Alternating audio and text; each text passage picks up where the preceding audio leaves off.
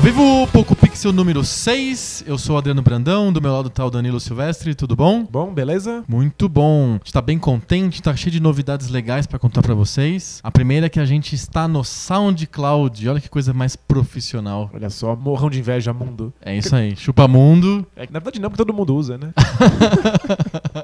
Essa é a primeira novidade. Então, entrem no nosso site. Lá tem um ícone da nuvenzinha do SoundCloud. Lá vo- no SoundCloud vocês podem assinar a gente. Aí, Toda vez que tiver um podcast novo, o SoundCloud vai te avisar. E olha só, porque eu não sei operar direito o SoundCloud, talvez. quem assinar a gente no SoundCloud recebe o podcast antes do resto do pessoal. Ah, é? É, É, é antes. tipo, é, é um, um pau que é benefício, é, É, isso? porque eu termino de editar e eu coloco no ar e eu não sei programar pro futuro e no SoundCloud, então vai pro ar mesmo. Quem assinar a gente no SoundCloud recebe um pouquinho antes o podcast de quem tá procurando no site e de quem tá recebendo pelo RSS, que é sempre segunda de manhã, sei lá, domingo já o cara do SoundCloud vai poder escutar já o Pop Pixel. Vai estragar o domingo dele com, com a gente falando. Só- ele, ele- ele pode spoiler o amiguinho. Exatamente, ele. e a segunda novidade do Poco Pixel, não é bem uma novidade, mas é um orgulho pra gente. A gente foi lá no iTunes, despretensiosamente, dar uma olhada como que estavam lá o, o podcast no iTunes, e a gente descobriu que a gente é o segundo, o segundo lugar em- na categoria games e videogames. Uhul! Ó, tá. Pode ter aquela, tipo, a dancinha do ratinho. quando, Se- ele fica, quando ele ganha no Ibope, ele subia na mesa e fazia uma dançadinha. A gente pode fazer a dançadinha? Pode ser, quando, quando o nosso salário for igual ao do ratinho, a gente faz. Fica aqui, o, fica aqui o compromisso público. Quando o nosso salário, meu e do Danilo, for igual ao do ratinho, a gente faz a dancinha. Qual que é o tema de hoje, Danilo? O tema de hoje é muito além do joystick. Muito bom, é um tema cabeçudo. A gente vai conversar um pouquinho sobre as implicações aí do videogame na cultura. A gente vai sair do universo de videogame e vai entrar no universo da cultura influenciada pelo videogame. Vamos lá, então? Sem delongas? Bora? Bora!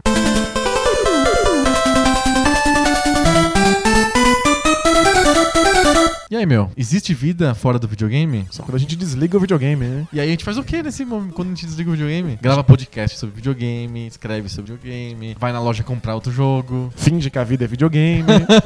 corre na esteira achando que vai, vai, vai ganhar XP. Então, Já começou um tema então. Vamos, vamos falar um pouco hoje sobre o que acontece no mundo que é diretamente ligado ou indiretamente relacionado ao mundo dos videogames, as coisas que já a humanidade aprendeu nesses quantos anos? 50, Sim, 60 anos? 50 anos. né? que existem, que existem videogames. E os videogames, vale lembrar, não são um brinquedo criança, nem uma coisa assim de pessoa fora da curva. O videogame hoje é o mai- a ma- mais popular e mais lucrativa forma de entretenimento tem. Se a gente somar os, as vendas das, in- da indústria de videogames, é maior, dá mais dinheiro do que, por exemplo, filmes de Hollywood. É, né, já faz um- uns dois anos aí que os videogames já conseguem mais dinheiro bruto do que, Que o do cinema. que o cinema, do que Hollywood. O que é, meu Deus, é, é, é muito absurdo, é muito impensável pra gente quando era criança e jogava Atari. É, exato. Que era uma coisa meio maldita, as- ninguém entendia. O que, que esse cara fica no videogame, fica nas- vendo- mexendo nessa televisão aí, vai estragar a minha televisão, eu quero ver minha novela.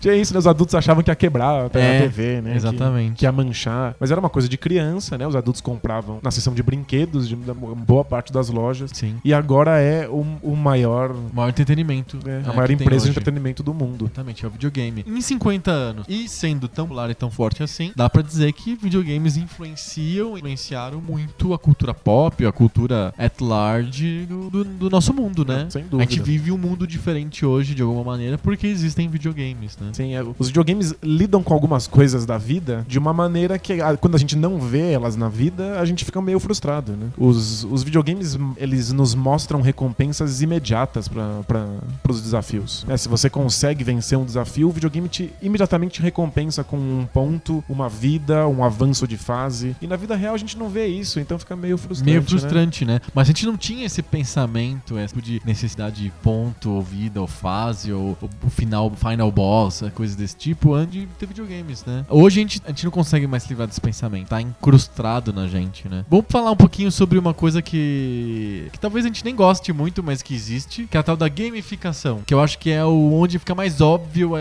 a- a presença dos videogames hoje no nosso mundo. Eu, eu tenho um pouco de arrepio só de, de- de ouvir o termo. Eu também tenho um pouco, porque, enfim, acho- não sei, não sei se todo mundo que ouve o Poco Pixel sabe do meu background. Eu tenho uma empresa de publicidade de internet que eu abri em 2008, junto com mais sócios, que de alguma maneira encaixa naquele perfil que chama startup. É, empresa nova, com uma tecnologia nova e surge, é bacana, é disruptiva, é interessante. A, gente, a minha empresa tá numa onda de- desse tipo, né? E, e nesse ecossistema de startup, o que mais tem é esse tipo de picaretagem de eu fiz uma startup que faz, resolve um problema X. whatever, X, você preenche aqui o, o problema que você quiser. Qualquer um encrenca. Mas ele- a, a solução desse problema é gamification. A gente gamifica alguma coisa. É muito picareta. É meio picaretagem mesmo. O que que- explica aí o que que é gamification. Então, em geral, a gamificação é te dar algum tipo de recompensa. Não di- É gamification ou jogificação ou mistura as duas coisas? Pois é, mi- misturou as duas coisas, ficou uma doideira, né? Uma coisa meio maluca. O Aldo Ribeiro não pode escutar o nosso podcast. Vai fechar os estúdios pouco Os pixel. estúdios poucos pixels de rádio. Então, a gamificação ou é jogificação. Jogificação? tipo Joguinhoficação? Mas a gamificação é oferecer recompensas simbólicas, imediatas, pra pra que a pessoa resolva alguns problemas que ela tinha anteriormente. Então você cria uma mecânica que faz a pessoa perceber uma que ela tá andando pra frente, que ela tá evoluindo, que ela tá conseguindo vencer os desafios e ela vai sendo recompensada de maneira simbólica dentro de um jogo. Eu me lembro de um aplicativo desses de Tudu, que eu não me lembro o nome agora, que era você criava a si mesmo como um avatar ou um personagem de RPG, e quando você resolvia tarefas da vida real, você te desticava, desticava, sei lá, no joguinho, no aplicativo, e aí você conseguia XP, ia é, crescendo o personagem, etc., mudando de nível o personagem, dentro do joguinho com as coisas que você fazia na vida real, porque te- isso te estimula, é, teoricamente, isso faz você querer resolver os seus problemas da vida real Isso é, por causa do joguinho. isso é muito biruta. Não, total É biruta. Muito, porque se se você não se sente recompensado de lavar sua louça, se você não consegue ver nenhum objetivo real de lavar sua louça, não lave a sua louça. Mas não, você lava a sua louça porque isso te dá uma recompensa dentro de um universo de jogo. Aí você consegue comprar uma roupinha, um- qualquer coisa assim. Aham, É, ganhou uma be- medalhinha virtual. Um, um badge, Um um, badge. um, um achievement, um troféu. É, t- é achievement complete, é, É. você que lavou a louça. É, tipo, eu não quero sair da cama hoje, mas talvez se eu sair da cama e ganhar um achievement.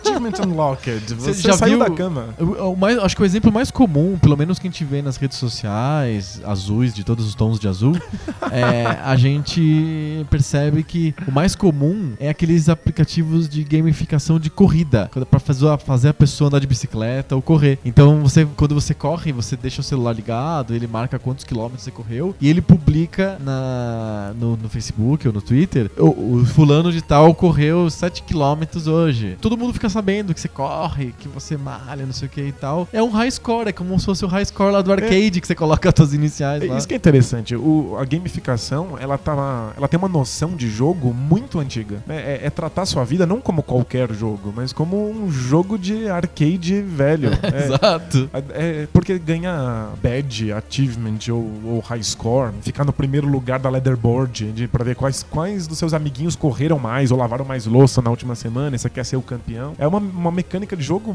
Meio velha. né? muito velha, né? Uma coisa bem, bem pouco pixel. né? Faz a gente pensar um pouco sobre a nossa própria vida, né? O fato que a gente não consegue ver objetivos, que a gente não consegue ver que- que- recompensas, que a gente não percebe progressão. Às vezes eu me sinto assim um pouco, Adim, que parece que quanto mais você estuda, mais você estuda, mais burro você fica. Porque quando você mais estuda, mais problemas você percebe, para É. os quais você não tem solução e você precisa estudar ainda mais. Sim. Então, tipo, pa- parece que a recompensa nunca vem. Uhum. né? Aí o jogo resolve isso, assim, cada livro que eu leio eu ganho um badge, ou um achievement. Mas eu, eu- eu não- eu não sou tão, tão influenciável pelo, por esse badge, não, não, não é pra isso que, que eu Eu vou- podia até falar, tem por exemplo a onda atual das mulheres adultas que pintam em livros de colorir.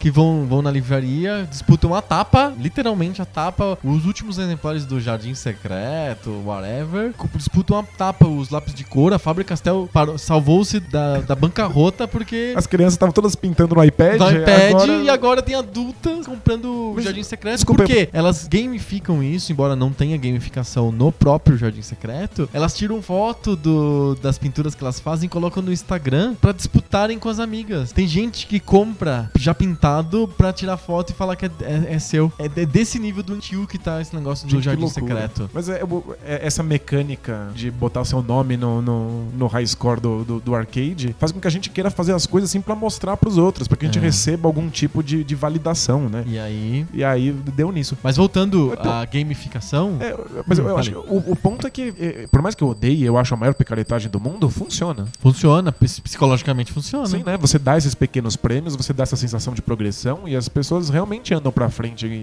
e querem, querem ser os melhores. Exatamente. É, tem vários, vários casos muito estranhos. Eu tava vendo um que- da, da Microsoft que deu um jeito de não ter que pagar hora extra pra funcionário ficar corrigindo, corrigindo erro de.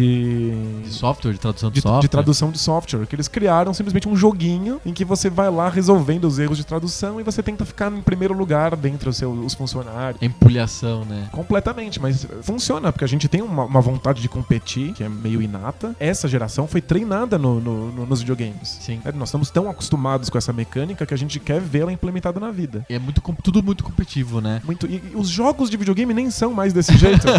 os videogames já abandonaram essa estrutura, mas o mundo ainda usa a estrutura de videogame velho. Sim. Eu, eu fico vendo em, em estruturas que não foram feitas pra serem competitivas, se transformando em competitivas e meio que se joguinho ficando. Por exemplo, é, redes sociais, ou Facebook ou Twitter. Você fica naquela disputa constante de eu tenho mais seguidores, esse post teve mais likes, mais retweets, mais estrelinhas, mais comentários. É, fica uma, uma necessidade enorme de você se comparar e, se, e ficar competindo com os outros, que tem tudo a ver com o velho high score lá do King of Boxer do clube. Pois é. Não é muito diferente do- de toda a mecânica de videogames com qual a gente cresceu. Exatamente. Ah, porque a gente tá muito, muito dentro dessa cultura de videogame. Por mais que a gente não, não perceba, a gente tá Sim. dentro dela. Mas é, é engraçado, a gente olha pra videogames de 20 anos atrás e vê como eles estão influenciando inteiramente o nosso modo de conviver em sociedade. Tem uma outra coisa positiva, aí saindo um pouco dessa crítica, indo pra um lado mais positivo, que é o, é o fato do videogame ter treinado a gente a ser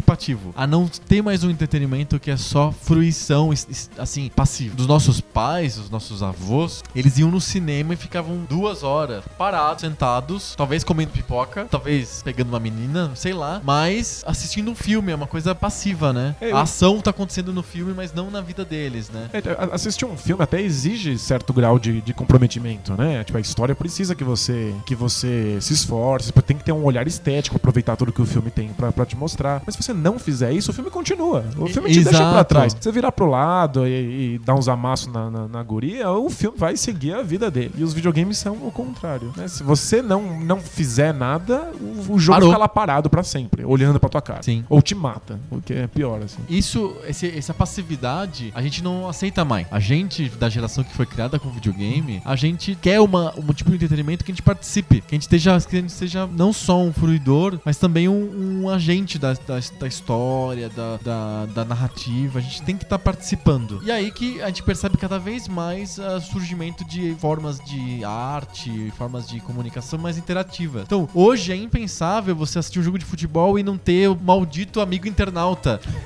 que manda um recadinho pro Casagrande, manda um recadinho pro, pro Galvão na, em transmissão. Porque a, a emissora fica falando: manda aí teu recado, participe, porque é pra satisfazer a necessidade que a gente tem de, de ser um agente também. A gente aprendeu com os jogos a participar de É, tudo, né? É. Nem que seja simplesmente opinando. Mesmo que sendo dizer, dizer o que, que eu achei da coisa, mesmo com zero de embasamento, às vezes. Mas é só pra sentir que eu, que, que eu participo, né? Sim. Até um ponto em que existem programas de TV que só, só dependem do telespectador. Crucialmente dependem do telespectador. Eu me lembro que o primeiro programa que, eu, que teve no Brasil disso era um programa muito cafona que tinha na Globo chamado Você Decidir. Vai voltar você decide. Vai votar? Vai voltar. Ah, é sério? Sim, já tá, tá, tá na, na- nos planos aí pra, da TV Globo pra esse ano. Sério? Vai voltar ou você decide. Meu Deus. Que é o, o livro-jogo em forma de novela cafona. Não, aquilo era muito ruim porque ele juntava várias coisas ruins assim. ele era assim, era uma a história dramatizada era um- de um jeito canhestro, assim, muito ruinzinho. Ah, aí tinha, eu me lembro que tinha interações numa praça, eles falavam assim, olha, a transmissão do, do você decide hoje vai ser em Juiz de Fora. Pessoas de Juiz de Fora vão na praça X que a gente vai gravar um negócio lá. Aí ia lá o repórter, tinha uma multidão e ele perguntava pras pessoas na rua o que elas achavam da história. O que, como elas acham que deveria se, se- se decidir a história. A né? história. E enquanto isso, as pessoas, olha só, porque isso aí é anos 90. As pessoas ligavam, tinha dois telefones, um para um modelo A e outro pro modelo B de final. E aí as pessoas ligavam pra dizer como que tinha que ser o final da história. Foi a primeira vez que eu vi uma TV interativa, digamos assim. Hoje a gente tem um programa tipo o The Voice, ou o Superstar, ou o Big Brother Brasil, que são totalmente baseados no que o telespectador faz. Votação do cara que tem que ser eliminado ou não. Crucial. O cara ganha um milhão porque ele conseguiu apoio das pessoas. As pessoas têm que se sentir participando, jogando junto com, com as pessoas ali, né? Fora que num reality show, Ele- a é- é mecânica um jogo, interna é né? um jogo também. É um jogo. E eu, eu, eu confesso que eu adoro reality show. Você assiste Big Brother, eu essas assisto porra? essas coisas. Então, Big Eu Brother. não consigo mais assistir. Eu assisti no- quando começou e agora eu acho muito xarope. Então, assim. eu, eu- eu fiz o contrário. Tipo, eu acompanho vários reality shows. Pra mim, se tá passando um reality show, eu assisto. Eu gosto da mecânica, eu gosto de ver, de estudar como é que os participantes se confundem Aham. com o jogo e vida. Sim. Eles nunca sabem se eles estão jogando ou não. Depois, quando eu comecei a estudar jogo mais de perto, que eu comecei a ver Big Brother. Aham. Então, tipo, eu, eu assisti as duas últimas temporadas de Big Brother. Com um foram as- olhar crítico. foram as minhas primeiras. Aham. E eu me diverti muito. É mais participativo do que uma coisa ensaiada, encenada. Exatamente. Que é uma coisa muito mais. É, a- o- de alguma maneira, eu acho que é bem legal você ter falado isso, porque eu acho que essa cultura do videogame, da gente poder participar das coisas, é, gerou uma necessidade que a gente tem de realismo, de, fi- de verossimilhança. A gente não gosta muito do ensaiado, do teatral, do fake. A gente quer coisas autênticas, coisas que são espontâneas. A gente quer a reação da pessoa na pegadinha ou no dia a dia. É, A gente sabe que o Pawn Stars é ensaiado, mas a gente fica com uma fantasia de que aquilo é, é a vida do cara, assim, sabe? Você acha que isso é por- porque no videogame a gente vê o feedback acontecendo na Isso, hora, assim, você é- aperta é o botão, real time. acontece. Não tem ensaiado. Entendi. Não é novela que você sabe Mesmo como que vai terminar. seja, né,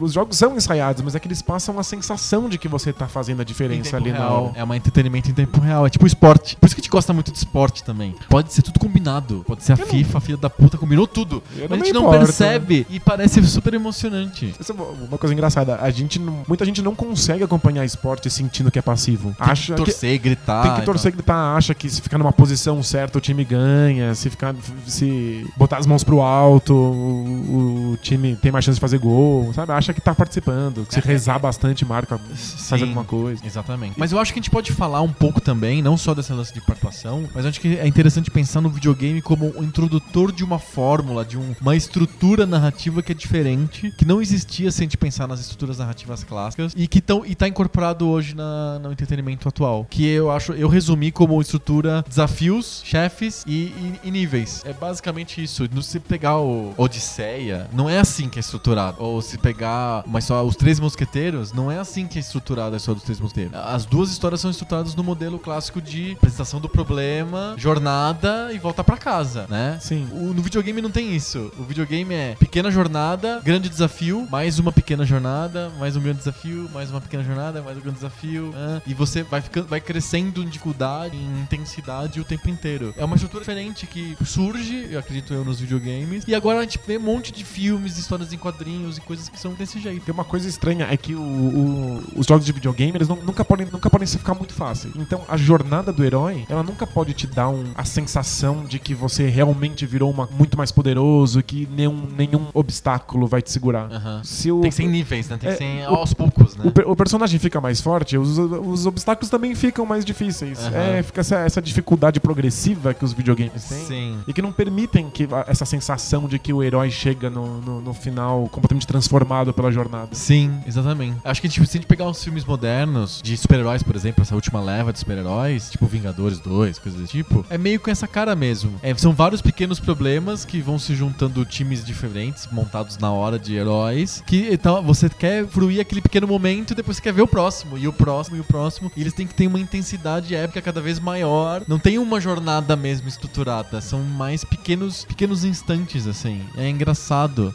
É mais acumulativo do que transformativo. Sim. Você nem sente que o, que o herói se transformou no meio da jornada. Não se É. transforma. É, não, ele tem um, ele vai crescendo de nível, mas não é uma transformação radical. Ele não volta pra casa. Ele, ele se transforma aos poucos pra poder encarar desafios que são do mesmo nível dele. É, ele, ele- ele nu- nunca, nunca sobra assim poder, ele, nu- ele nunca é forte o bastante pra que nada Exato. incomode. é. Pra- Eu acho que tem no caso do último filme do Super-Homem, é, não sei o nome, Man of Steel. O do, do Zack Snyder. É o do Zack Snyder. Isso. Que o final é meio que tem que destruir o planeta inteiro, porque tem, tem que ser tão intenso, tão intenso no final, senão as pessoas não se satisfazem, que só o final do hecatombe do- dos tempos consegue satisfazer É, quem então. tá assistindo. Acho que e- o ponto da satisfação é muito importante por causa dos videogames. É, a- nós somos treinados desde do, do, do primeiro contato com arcades a ter muitos estímulos no Aham. jogo, né? Sim. Tipo, tem ação e coisa acontecendo o tempo inteiro, porque os videogames eles nascem a princípio como, como jogos de reflexo. Sim, sim. Então, um monte de inimigos surge, um monte de obstáculos surge, você tem que reagir a eles muito rápido. E se você ficar bom nisso, se os seus reflexos estão bons, o jogo tem que te oferecer obstáculos ainda mais rápidos, que exijam mais reflexos, Exato. né? Tipo, num crescendo de estímulos absurdo. Isso foi, conforme os videogames foram evoluindo, isso foi resultando em jogos de ação Aham. em que a ação não para de vir, são toneladas de, de, de inimigos, né? O Karateka lá, o... Aham. Vem, tipo, a quantidade de inimigos que correm na sua direção. Qual que Ah, não, o aquele- Kung Fu, é o Kung o Fu Master. O Kung Fu Master. É. O Karateka, ele, você pega um por vez. O Kung Fu Master vem um monte de zumbis, assim, uns cinco de cada vez. E, e- e precisa vir cada, cada vez mais, Mais. né? Pra, pra te estimular e obrigar você a... Aprender então. a jogar e Ah. É, tal. e, tipo, e reforçar os seus, os seus reflexos. E me parece que os filmes de ação, principalmente de super-heróis, são exatamente isso. Sim. Tem que ter cada vez mais ação e cada vez mais estímulos, até uma hora em que você fica completamente zureta. Né? Sim. E eu acho que esse modelo de filme de ação, com tan- tanta informação ao mesmo tempo, tanta zoeira, barulho, é, excitação o tempo inteiro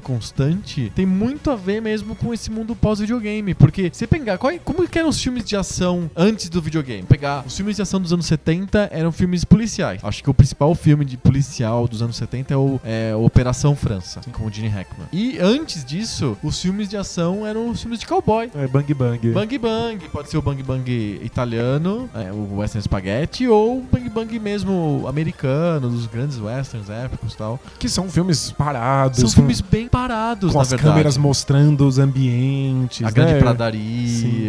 é, Aquele plano americano mostrando as mãos na tensão antes do tiro. E, Isso, super. Você vai saboreando a história, o personagem. de repente, quando sai um tiro, é, sai, Tum, sai- acabou. Um tiro ali, três segundos de tiro, enfim. É, Morreu. os tiroteios são meio que- até engraçados de assistir hoje, porque é, o cara fica meio escondidinho, dá uns tirinhos, aí ele levanta, dá outros tirinhos, aí o, o índio morre, faz o grito lá de Wilhelm. Ah! Sabe repetir aí? Não sei, é. Ah, Não sei como que é.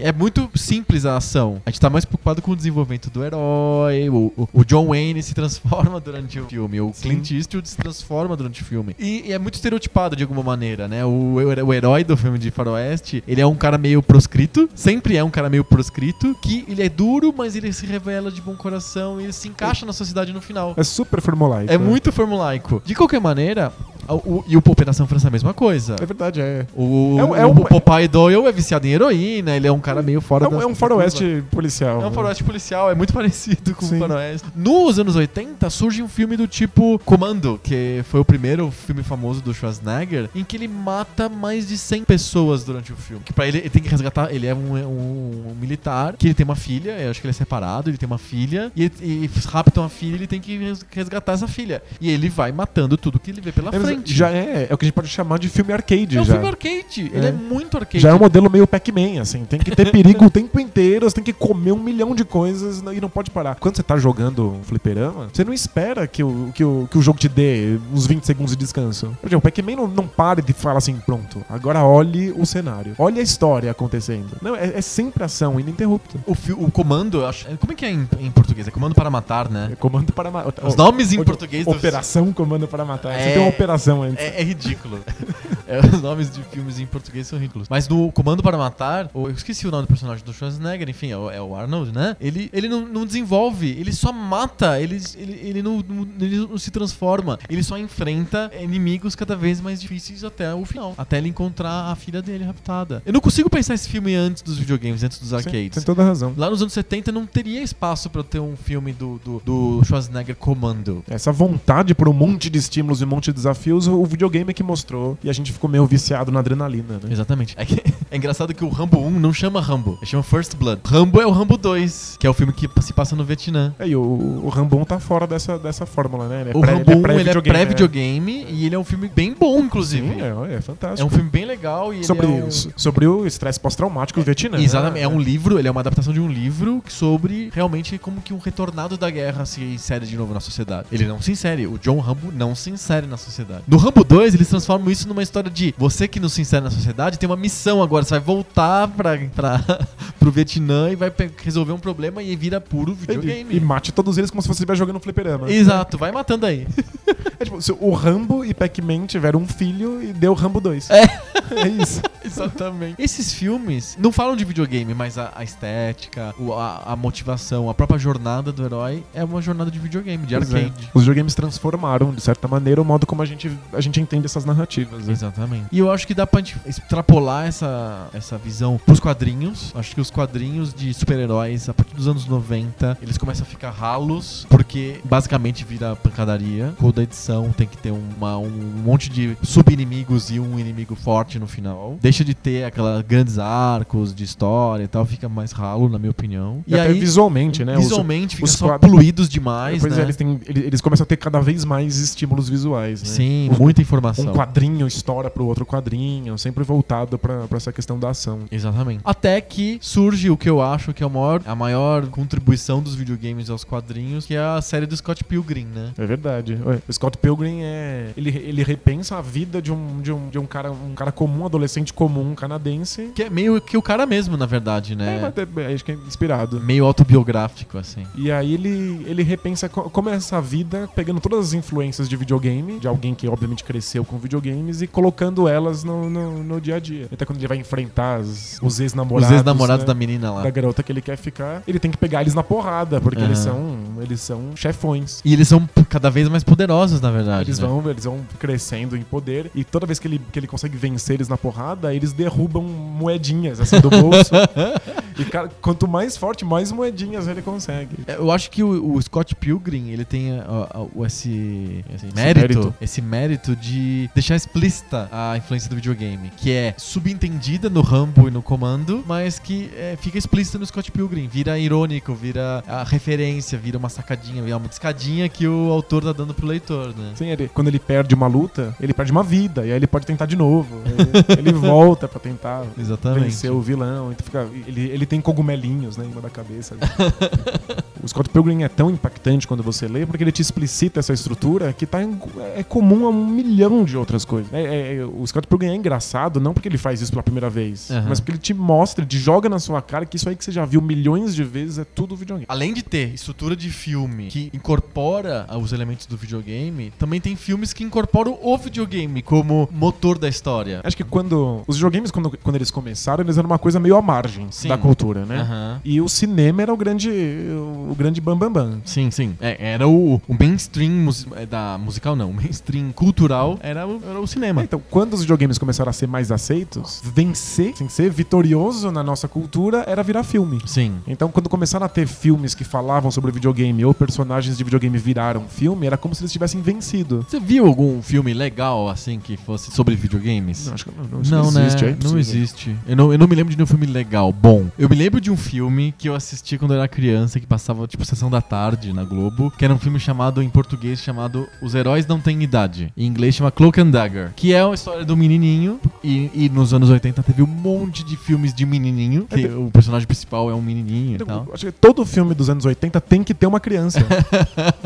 os, o- os filmes que são sobre, sobre personagens adultos mal encarados, eles ganham uma, uma, uma criancinha junto. Que é pro, pro, pro telespectador infantil se identificar. Sim, eu assisti recentemente o, o- o- o segundo Mad Max. E é, tipo, é muito parecido com o primeiro, mas tem um personagem criança É. que fica seguindo ele de vez em É quando. que aí, e o- no correndo caso do pela- Mad Max, pela- ele pela foi cena. incorporado pro Hollywood, porque o primeiro filme, Mad Max original, é um filme australiano alternativo. É um filme de arte bizarro. É, o filme não tem nada, assim. Não, é, a- baixíssimo orçamento. Nada se explica, hum, você não faz nem ideia do que tá acontecendo, a câmera filma uma coisa que não tem nada a ver com a próxima cena. É um filme de arte maluco, assim. O mais engraçado é pensar que esse cara também filmou Baby o Porquinho Atrapalhado E, e Happy e Feet. Happy Feet. que é sem dúvida minha animação favorita. Eu amo Happy Feet, é espetacular. Eu adoro.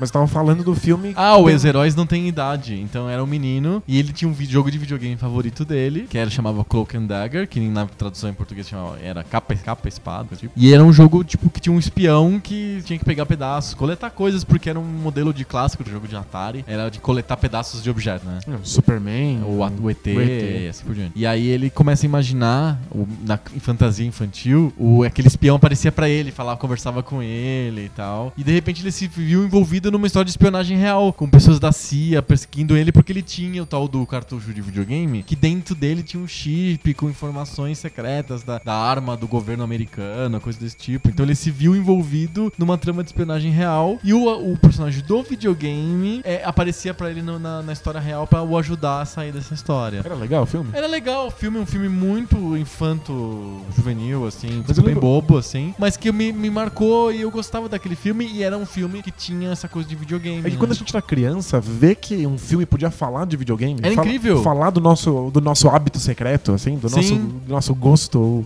individual. Aham. Era, era muito incrível. né? É, é super incrível, super incrível.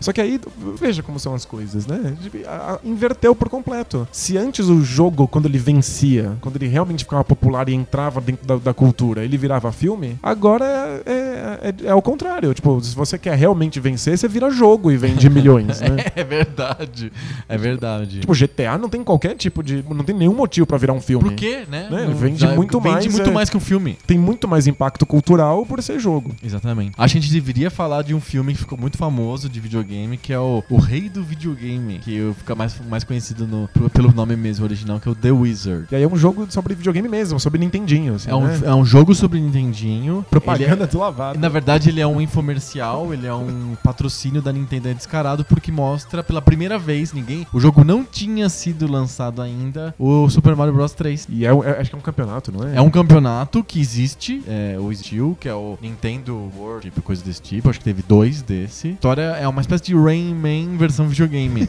porque o Fred Savage, que é o, é o Kevin Arnold dos Anos Incríveis, ele tem um irmão menor que é meio, assim, autista e tal. Ele joga muito bem videogame. É incrível no videogame, assim, é absurdo. E aí é uma... Esse é o plot pra eles irem pegarem... um- Viram, viram meio road movie, né? Eles pegam o carro e vão pra estrada pra ir nesse campeonato mundial de videogame da Nintendo. Passam por várias coisas e tal. É, O cara experimenta Power Glove, Gente, o, o maior desastre da história da tecnologia mundial. tirando o Virtual Boy. Depois do Virtual Boy é o Power Glove. Mano, Eu, eu acho o Virtual Boy menos merda que a Power Glove. Não, o o Virtual Boy é, Virtual Boy é absurdo. Virtual Boy é lixo. A Power Glove é quebrada.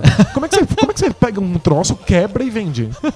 A- a- O que eu posso dizer pra absorver a Nintendo é que a- não era da Nintendo, a Power Glove não era da Nintendo, era licenciado. Mas, é eles absurdo. Fazia uma propaganda gigantesca. Fazia, e o, o- o- no, jogo, no filme aparece ele usando a, a Power Glove e tal. E aí no final ele joga o tal do campeonato e aparece o Mario 3. Foi a primeira vez que apareceu o Mario 3 eu vi nesse Mas não, é filme. Pra gente, moleque, ver um campeonato de, de videogame. Isso. Pessoas jogando videogame e um jogo que todo mundo queria, que era um hype desgraçado. E que é um dos, provavelmente é o, o, O melhor, melhor jogo jogo da do, geração. do Nintendinho. É, é o melhor É. jogo da geração inteira. É, é um jogo, é um filme é, sobre videogame bem emblemático mesmo. Assim, É, né? e, e mostra bem os videogames entrando na cultura popular. Sim, eu acho que deu, dá pra recomendar, pra quem não, tá, tá- não tem paciência de ver filmes dos anos 80, ah, o que dá pra recomendar é um filme da Pixar, eh, que é o Detona Ralph, que é um desenho animado sobre videogames, basicamente é sobre videogames, que dá pra dizer que é o Toy Story e o Versão- Monstros é. S.A. versão arcade, né? arcade, que é, ba- é a mesma coisa, é a mesma história sobre um herói desajustado que se transforma. Aí não, apesar de ser, olha só que engraçado, apesar de ser um, f- um filme sobre videogames, a estrutura do Detona Ralph é menos videogame do que muitos filmes de ação que tem por aí, porque tem a estrutura do, do herói que se arrepende, se transforma e que volta pra casa. É, é o- é a É, jornada porque- do herói perfeita. É porque a, a- a Pixar. É da Pixar. É da Pixar. É a Pi- é Disney Pixar. ou É, a coisa assim. Pixar não tem um formato, um formato videogame, eles têm o mesmo formato de assim. Dentro da jornada da do jornada herói. do herói ah, desde sempre. né? Sim. Mas é- o filme é divertido, e tem muitas citações. Aparece o- o Zangief, aparece o- vários vilões de videogame, É, então, e por- o e por- Bowser. E por falar em filme Zangief, Hum. tem aquele momento em que o Street Fighter entrou por- em definitivo na cultura popular, que todo mundo falava de Street Fighter. E aí, pra vencer de verdade, tinha que virar filme, né? Ah, não! E não virou- Fala, não! Virou o que pra mim é o segundo pior filme da história da humanidade. E qual que é o primeiro? O primeiro é o, o, o- o quarto Batman. Ah, o Batman de Robin. Mamilos. E o, o do Mamilos. O Batman Milos e o do... do, o do bate cartão de crédito e o do bate lábios falsos. em que eles surfam uma porta de um avião no ar. Aquele é o pior filme que os seres humanos já, já, já criaram. É Batman Eternamente? É É o- esse? Esse é o Batman e Robin. Ah, Batman e Robin. Batman e Robin. E que a cidade inteira parece um carro alegórico de escola de samba. é tipo, é rosa e neon e tudo brilha. É o, é o, o- o. É com o George Clooney? É com o George Clooney. Meu Deus do céu.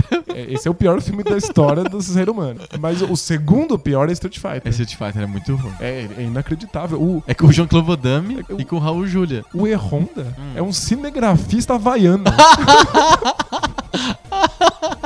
Que É mu- é muito horrível. bom. E é claro, óbvio, óbvio, que o grande herói do filme é o Guile. É o Guile. Ou Gaio, pra Que você. é o Jean-Claude Van que- Damme. Que é o Jean-Claude Van Damme. Jean-Claude Van Claro, Damme. porque esse é o pior filme da história da humanidade. Mas é, consegue ser pior do que o filme do, do- do Super Mario Bros. Que não é tão ruim. Não, é muito ruim. Não, não, é, é, É um- é ruim, mas não tão ruim a nível de Street Fighter e Não. de é, Batman 4. O Yoshi é um velociraptor.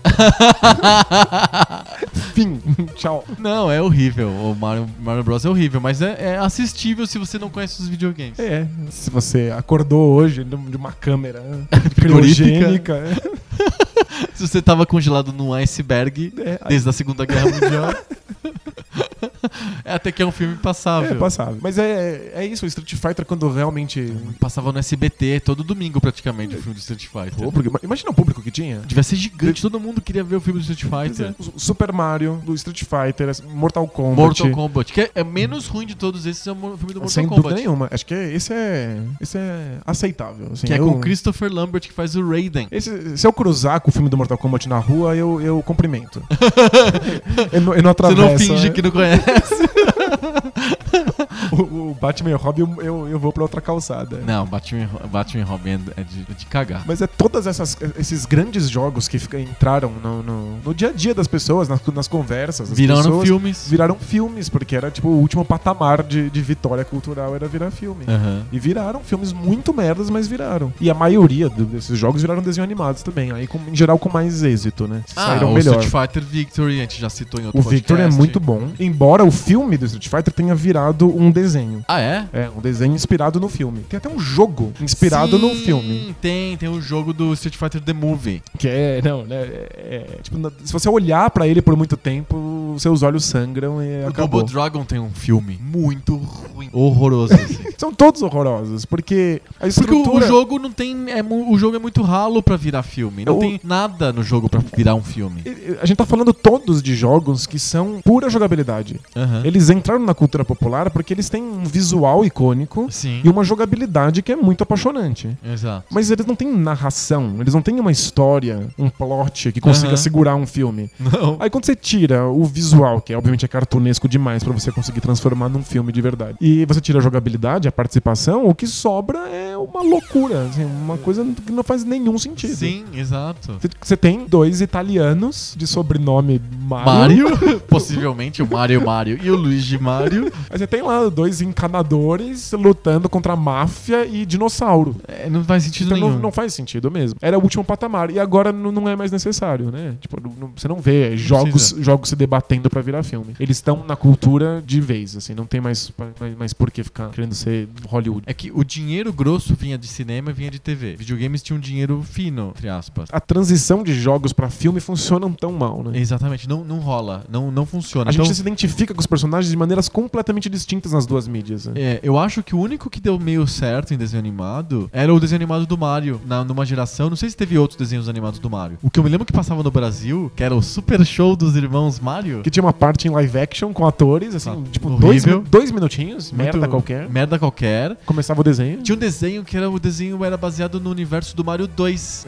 Que, que é um dos meus, dos meus filmes favoritos. Eu Que adoro é- aquele é- mundo. que- Porque é o, As é o criaturas Luigi. são o- o fantásticas, Luigi né? é grandão, tem a princesa, tem o Toad. Mas sabe qual era o lance daquele desenho? Ele era inteiramente no mundo do jogo. Sim. Não tinha elementos dele que não tivessem lá quando você estivesse jogando. Exato. É, é, isso era muito legal. Era um desenho bem bacana. Mas é- era bizarro eles fazerem surgir uma história daquilo, né? Porque tem muito no jogo. Sim. Eles faziam surgir uma narrativa sem colocar elementos externos. Era ah, palmas pra eles. É, não, Ou seja, é. Na minha cabeça infantil funcionava. não sei. Funcionava. E no- Se eu assistir hoje, talvez eu vou achar uma grande merda, assim, mas. Eu lembro até hoje o dia em que o Toad tocou uma flor de fogo. Opa, tinha elementos do jogo. É, ele tocou uma flor de fogo e aí ele conseguiu salvar o Mario. Ah, olha só. no desespero. Tá vendo? Bem bolado. Provavelmente não foi feito pela Hanna-Barbera.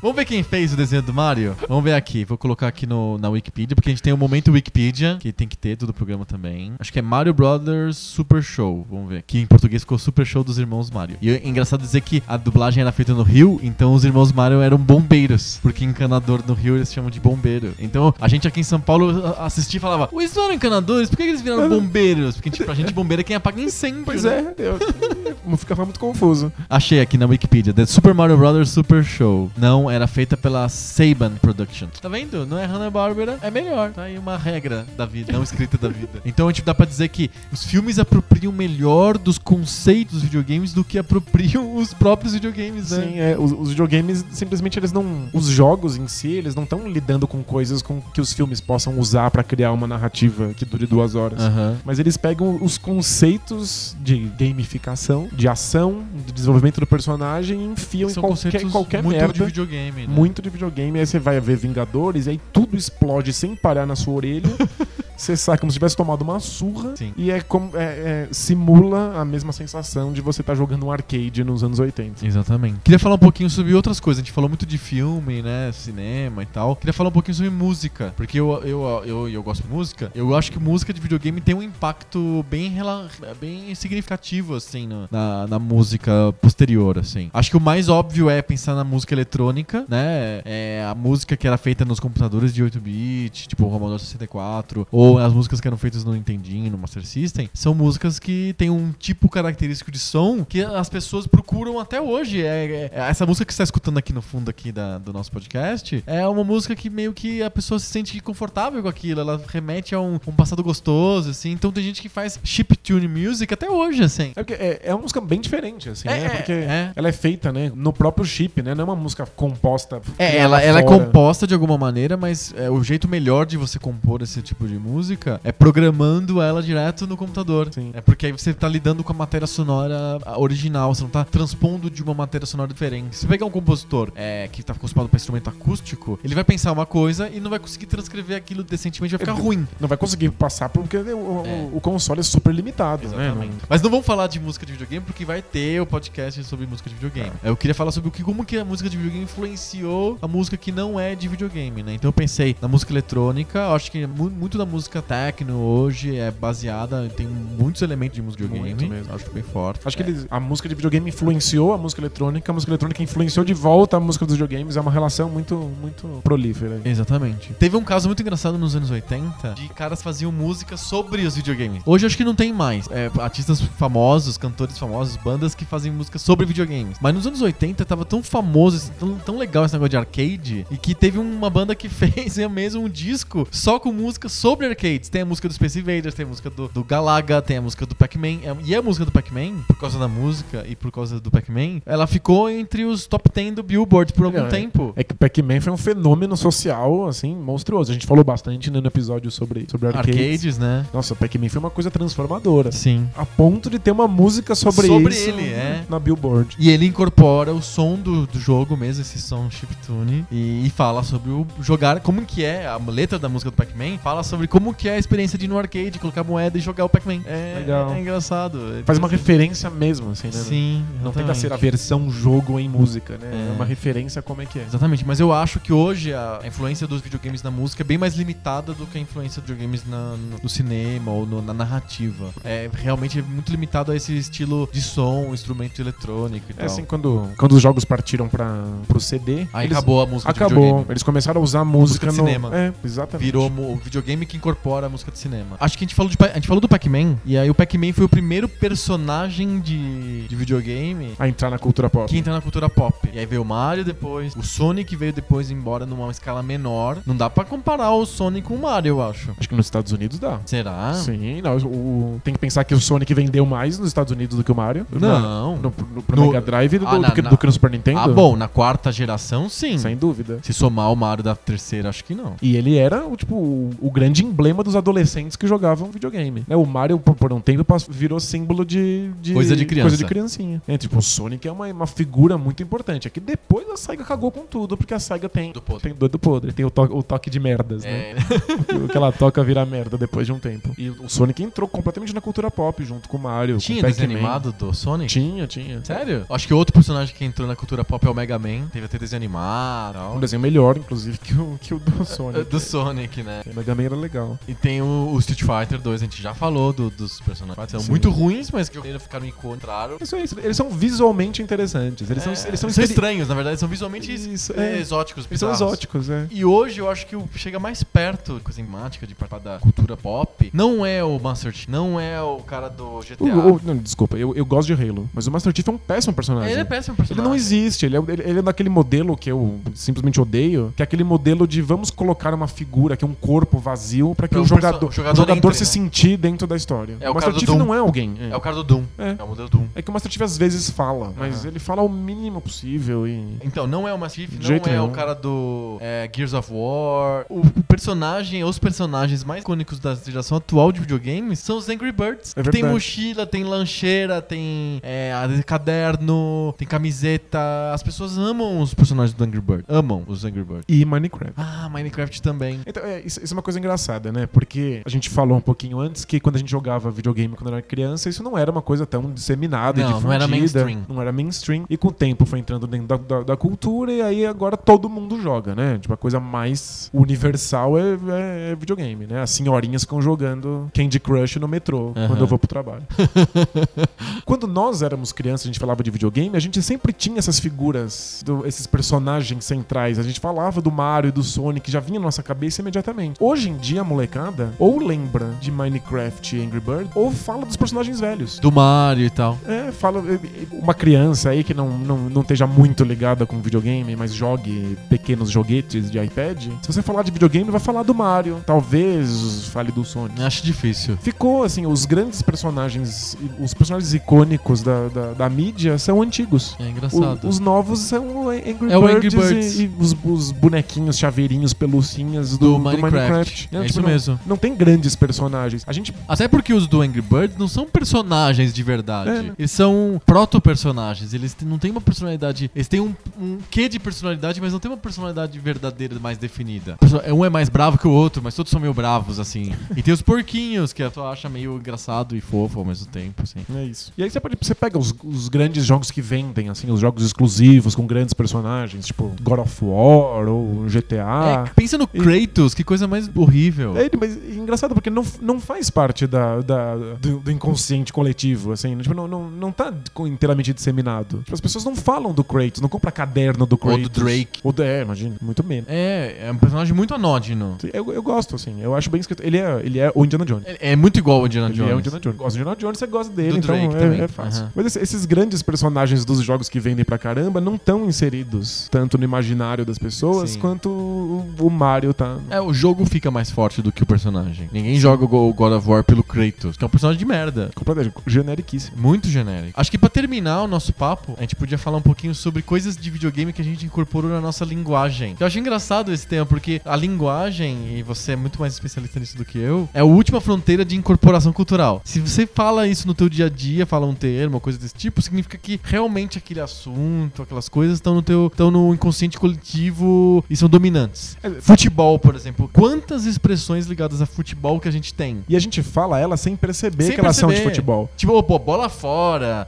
É, a coisa fica tão banal, ela fica tão inserida na cultura. Você não lembra que é de futebol. que você nem lembra mais do que se trata, ela simplesmente faz parte da língua, ela vira um barulho que você faz. Sim. A gente- Eu acho que o exemplo mais óbvio pra isso em português são as expressões religiosas cristãs. Ah, sim. A gente usa elas, né? O famoso sou ateu graças a Deus. Aham. A gente usa o graças a Deus porque a- o cristianismo foi incorporado inteiramente pela língua, mesmo que você não pense mais na- no significado, Sim. que você não acredite. É, o, o famoso fica com Deus, né? Sim. Você fala, ah, tá, fica com Deus, tá. Mas você nem é religioso. Você pode ser ateu e mandar fa- pedir pra pessoa ficar com Deus. é. Significa carinho. É, mas... exato. É uma expressão. Mas é, e isso só acontece quando a coisa tá tão inteiramente difundida que você não, você não acha que você vai correr o risco de fazer esse ruído e não ser compreendido. Sim. Tem que ser uma coisa completamente unânime, pra- porque aí a língua vai lá, engole e já vira de todo mundo. Eu acho que tem- tem um- a gente tem poucos termos, eh, no é, português pelo menos, não sei sei como que é em inglês ou nos Estados Unidos, sei lá. Mas em português eu- eu- a gente não tem tantos termos assim que são incorporados do videogame. Ah, Eu me lembro de dois, é, en- é até engraçado assim. Um é o que a gente chama, que o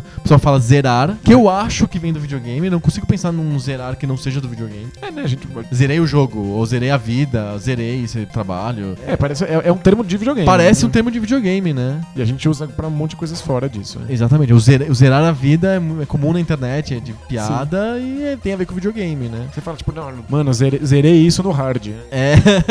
ah, é. No hard é uma, é uma expressão de videogame que o pessoal fala muito, assim. E outra expressão de videogame que é engraçada, que as pessoas não pensam muito, é deu tilt.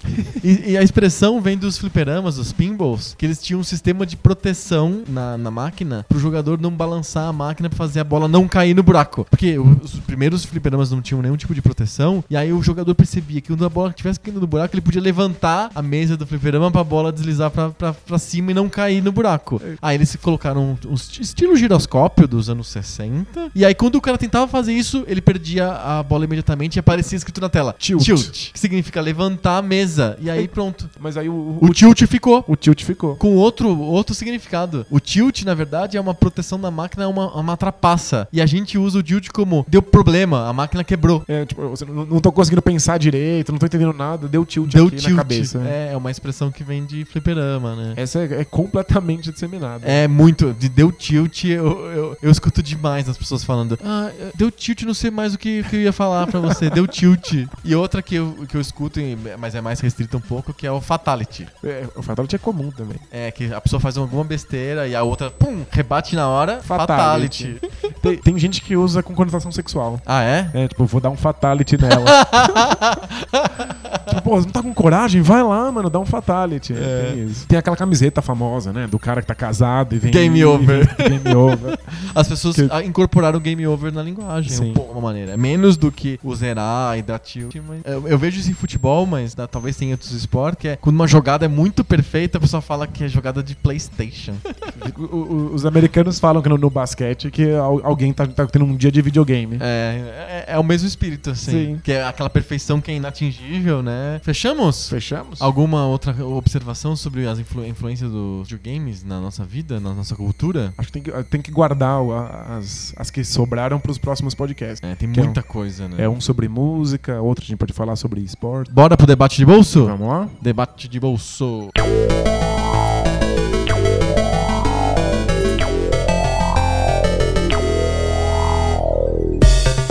Debate de bolso é aquela parte do nosso podcast que a gente faz perguntas aleatórias e não planejadas um pro outro e aí e sai um debate de bolso instantâneo. A semana passada fui eu que falei, então essa semana é você que vai fazer Sou a eu. pergunta. Então, uns anos atrás, eu lembro que a- a- a gente conversou sobre futebol Hum. E eu lembro que você me pincelou umas ideias malucas que você tinha pra consertar o Campeonato Brasileiro. é, é, tá bem, bem apropriado pro momento, né? Sem Assim, o m- momento crise FIFA. Crise FIFA. E eu lembro que você tinha umas, umas sugestões loucas em que os times se- se enfrentariam menos. Sim. E, e que clássico tinha que ser clássico, não podia acontecer o tempo inteiro. Exatamente. Eu, eu queria que você compartilhasse É aí, muito bom isso. desse melhores pinceladas. Vamos dar nessa umas questão. pinceladas em questões. Vamos salvar o futebol brasileiro? Isso, como é que você salvaria Eu posso o futebol mandar, depois brasileiro? a gente manda essa gravação lá pro Alex, manda pro. o- Qual qual é o nome do zagueiro do Corinthians lá, que é o cara do Bom Senso Futebol Clube? É o Paulo André? O Paulo André. Isso, que ele é poeta, escritor, filósofo e zagueiro. Cozinheiro. O DJ, ataca de DJ. Todo mundo tá- Então, a gente manda essa gravação depois pro pessoal aí pra analisar, mas eu, eu tenho, faz muitos anos que eu tenho uma certa visão sobre o futebol, assim. É, e não é, não foge muito do óbvio, eu, eu acho, sei lá. É que, o- como o futebol brasileiro não é feito pra ser uma atividade esportiva e uma atividade econômica, é feito pra ser- pra ser uma atividade política, a- é, ninguém faz as coisas óbvias. Porque a política não é, é, o feito de coisas óbvias, né? Tem que agradar muita gente. Nossa, não, é, um, é um terreno de negociações constantes, né? É, gente? e, e Toma cá, dá, dá lá. E o lance é que política é um contor- evolucionismo chinês, assim, né? Você, tipo, é, você tem que agradar pessoas- visões totalmente antagônicas com uma medida só. Então você faz um negócio rocambolesco pra poder agradar todo mundo. Disse que a política é a arte de deixar todo mundo descontente.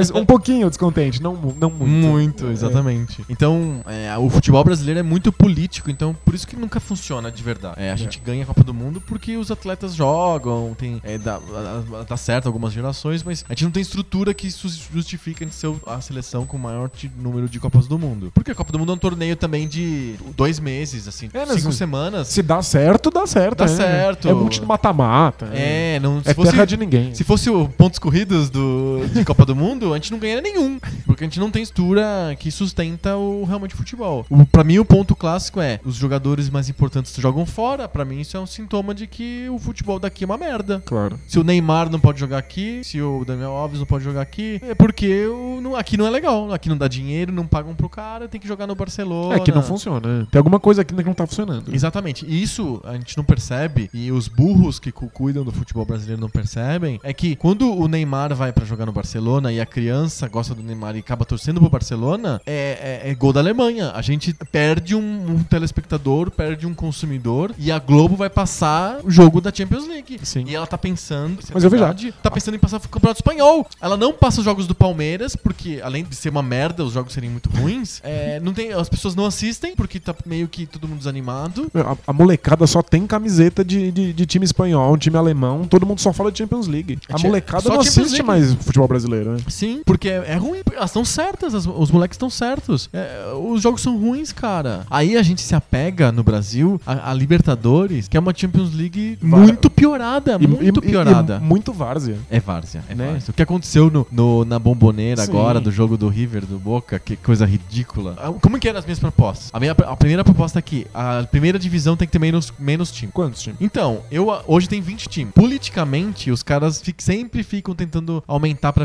24, pra ter mais times na primeira divisão pra agradar mais donos de fe- donos, né? Presidentes de federações. É, tem- E times grandes que não querem ficar na segunda divisão, né? Também, também. Aquela história de, ah, meu Deus, não pode cair pra segunda divisão, que é caiu o pau no Ma- ma- chão. Maior e tal. vergonha. É, exato. Então, tinha, pra mim, tinha que ter 16 clubes no máximo na primeira divisão. O, o- porque, sabe por quê? Pra manter o nível do campeonato. Porque com mais de 16 clubes, entra time muito ruim na primeira divisão. E ninguém merece ver o Joinville. Ninguém merece ver o Chapecoense.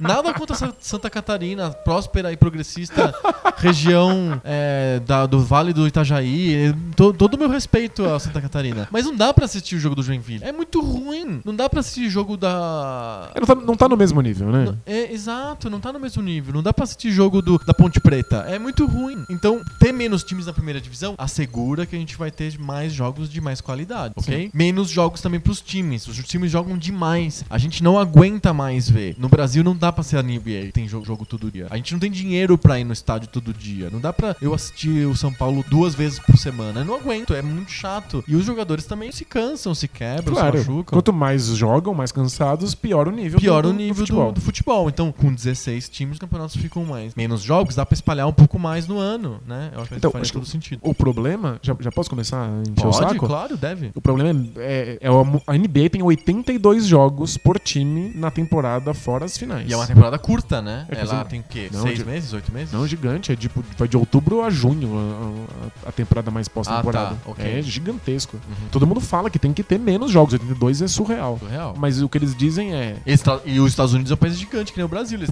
viajam pra caramba, Pois assim. é, é, mano, é, é doideira. Às vezes você joga quatro vezes na semana. Você imagina o que é um time jogar quatro vezes na semana? E o nível fica uma merda, todo mundo se lesiona, também tem essa questão. Aham. Mas eles, eles respondem: a gente tem que ter tudo isso de jogo porque a gente paga salários milionários e é Sim. Uhum. de onde vem a nossa, a nossa renda. Porque os, esta- as gina- os ginásios ficam cheios a maior parte do tempo. É, tem- tem- alguns, alguns times não lotam, né? Tipo, o Bucks não lota, o Bucks Aham. não é de verdade. Mas se- se- se- se- o Bucks não é é, um fica- time. fica é. que cida- é, que É Milwaukee. É Milwaukee. É, né? como É uma cidade menor e É uma tal. cidade muito pequena, Uhum. quase toda rural. Como as- os bois e as vacas não, não assistem gosto de basquete. é. Mas- Lembrando que basquete, é importante te falar isso, Toá, que você gosta muito e tal, mas o basquete é o terceiro esporte dos Estados Unidos. Ah, sim. O americano padrão, o Homer, ele gosta muito de futebol americano em primeiro lugar e de beisebol em segundo lugar. Mas é que a NFL, que é o futebol americano, é uma temporada muito curta. Pega um pedacico, assim, do, do ano. Aham. E eles jogam. Aí acho que é uma temporada de talvez 16 jogos. Os, ti- os É, times é quase de não jogam. Setembro né? a fevereiro. É uma coisa bem ridícula, porque é, desgasta muito fisicamente, Sim. tem muita lesão. Mas então, no, no Brasil, se você tem 16 times na- na- no, no Campeonato Brasileiro. Sim. Eles jogam menos. Sim. E Então quer dizer que eles lucram menos dinheiro com, com torcida. Não, sabe por quê? Porque qual que é a- a média de público de- do- dos jogos hoje do Campeonato Não, Brasileiro? Hoje em dia. É um 10 desastre, mil, é 10 mil espectadores, 9 mil espectadores. Se você joga menos, você vai ter mais pessoas indo nos, men- no- em menos jogos. né? Compensa, É, você acha? compensa, claro. Co- O São Paulo, o estádio do São Paulo cabe mais de 50 mil pessoas. Sim. O Um Morumbi, já. Não, eu não vou falar absurdo, como era nos anos 80, que cabia 200 mil pessoas. não faz sentido nenhum. 200 mil pessoas no Morumbi é 200 mil cabeças de gado no Morumbi. É, É. todo mundo exprimido que nem no metrô. Não tem sentido isso. Decentemente, sentado e tal, 50 mil pessoas no Morumbi. A média é 10, podia ter 50. Ou se, se aumentar pra 20 pro jogo, diminui 4, 8 jogos na temporada, dobrando, ainda fica melhor. Ok, então Né? tudo bem. Porque as pessoas, ó, jogos que começam às 15 pras 10 da noite, o cara tem que. Eu, eu- eu sempre lembro do negócio do metrô do Itaquerão. Qual que é o jeito de chegar no, Ita- no Itaquerão? Metrô. Metrô, não tem como ir de carro ou, ou de ônibus lá pra, pro, pro Itaquerão. É, imp- é horrível. O metrô é ótimo, você chega, você sai do centro e chega no Itaquerão em 25 minutos. É lindo. É fantástico. Fantástico, quando eles implementam aquele trem direto lá, não sei se tem, eu acho que tem nos jogos hoje o trem direto. Tem. Sai da luz e vai pra, pra, pra Itaquera. sem parar, e- sem parar. 20 minutos, 15 minutos. É, é maravilhoso, assim. Só que o, o metrô para de funcionar meia-noite e pouco. O jogo acabou de acabar, não dá tempo do cara sair do estádio e, e ir pra estação do metrô. Então, às vezes eles fazem um- uma operação de guerra, assim, e segura a- a, a linha amarela aberta para o pessoal conseguir voltar. O É, problema pro- pro- pro- a, a Ele linha não- vermelha, mas que é a linha do. Isso, é a linha- a linha vermelha, mas o problema não é a linha vermelha. Não É adianta nada o ele, cara. ele chegar... não faz integração, é. É, ele chegar, Tá na, fudido. chegar na, na Sé e, Ele não- e- e- e faz o quê? Ele pega, o- pega um táxi pra ir pra casa dele depois? Dorme na Praça da Sé. Dorme na Praça da Sé ou do- dorme na Barra Funda? Pois O que- é. e- e Tem que ter as- todas as linhas funcionando. É, não pode acabar tão tarde um jogo. Faz sentido. Por Tipo, não isso que pode por isso que não tem começar tão público. tarde, É. né? Então, qual que é o problema hoje, o principal que eu vejo? O- os times dependem muito do, da televisão pra sobreviver. É é um jeito tão escroto que eles pegam 5 anos adiantados da televisão pra poder pagar o ca- a conta do mês que vem, sabe? E aí eles não ligam pra bilheteria. Não tinha que ser assim. É tipo a agiotagem, assim, É. né? Tipo, eles estão tão fodidos que eles precisam da grana. Então eles podiam parar de dar bunda pra, pra TV e, e- e basear em- em- no pilar. É público no estádio, Lotar o estádio. E produtos, vender produtos, vender camiseta, vender essas coisas assim. E depender menos da TV. Esse é um ponto. O segundo ponto é, tem que valorizar esse momento que o cara vai pro estádio. Não pode banalizar o espetáculo. Se você tem jogo toda semana contra adversários bizarros, assim, não valoriza. O, po- o ponto contrário também acontece. Se, se você tem, joga contra o teu maior rival a cada três semanas, também não tem graça, você se cansa. É, se você joga contra o se o meu time, o São Paulo. Se o São Paulo joga contra o Corinthians na Copa do Brasil, na Libertadores, no Campeonato Paulista, no Campeonato Brasileiro, tem 18 jogos do São Paulo e Corinthians no ano. Eu nem ligo mais pro Então, São Paulo e e- Corinthians. E, co- e- e Eu como é, vivo jogar contra o Joinville, que só tem uma vez no ano, eu acho mais legal. e como é que você resolve isso? Porque no brasileiro você põe menos time. Mas não, é que você é faz- não ter os estaduais, isso não, não tem pode... estadual? Não tem que ter estadual. Mas é que o estadu- o estadual é o, é o, o arroz com feijão dos times pequenos. Não, os times pequenos têm que jogar o- as séries inferiores do Campeonato Brasileiro. Eles têm que jogar a Série D, a Série C, não o, o estadual. Por que, que o, sei lá, o União Barbarense? Por que, que o União Barbarense tem que jogar o, o Campeonato Paulista contra o Corinthians? Ele não tem estrutura, não tem time, vai tomar de 5. O estádio lá do- de Santa Bárbara do Oeste cabe 5 mil pessoas, não, não dá Eu- certo, sem é dúvida, ruim. mas é que, Ele o- tem que jogar a Série D, não jogar contra o Corinthians. é que o, pro- o problema de série D, aliás, a, a- a série D do, do Campeonato Brasileiro é mó legal, porque tem que fazer uma estrutura assim bizarra pra fazer porque, funcionar. porque tem que ser regionalizado, porque É, os times, não podem viajar. Não, não tem grana pra ir parar a jogar. Então é isso, o Barbarense joga paulista porque tá em São Paulo. Pega o busão lá, cai nos pedaços e Então, viaja. mas sabe qual- Como vai jogar brasileiro série G- H? Mas dá, cara. É só, fa- é só se organizar direitinho. Todo mundo transa. Tem que lembrar disso. Lembra? Se organizar direitinho dá certo. Então, o Campeonato Paulista, o grande problema dos estaduais é que a, a prefeitura se apropria daquele momento que o, o time de Santa Bárbara do Oeste vai jogar contra o Palmeiras e aí faz um time que dura dois meses. E aí eles dispensam porque não tem dinheiro pra manter aqueles jogadores pouco melhores. E esses jogadores fazer o que depois? É uma bosta. Não dá. Um campeonato paulista de dois meses não sustenta os times pequenos. É mó ilusão achar que a grande coisa do, do- do- da Santa, de Santa Bárbara do Oeste do ano é o quando o Barbarense pega o Palmeiras, o São Paulo e o Corinthians. Não, tinha que ser quando. o- o- a grande coisa tinha que ter uma temporada do ano inteiro do, do Barbarense jogando. Jogando um campeonato H regionalizado, é isso? É. O que é regionalizado até certo ponto, né? É, mas que é foda. Porque é, é de Só os verdade. melhores times que vão passar pra fase nacional da história. Porque esses times não conseguem viajar, eles não têm estrutura pra isso. né? Ok, mas que- os que chegam na- nas finais, numa fase final que seja, tem que eh, começam a viajar. Hoje a série D, eu acho que é assim, ou série É, a C. série D é assim, tem grupos regionalizados, Exados. depois os, pa- eles passam pra uma próxima fase. Isso. É mó legal, né? é. Eu jogo no FM às vezes, eu, eu-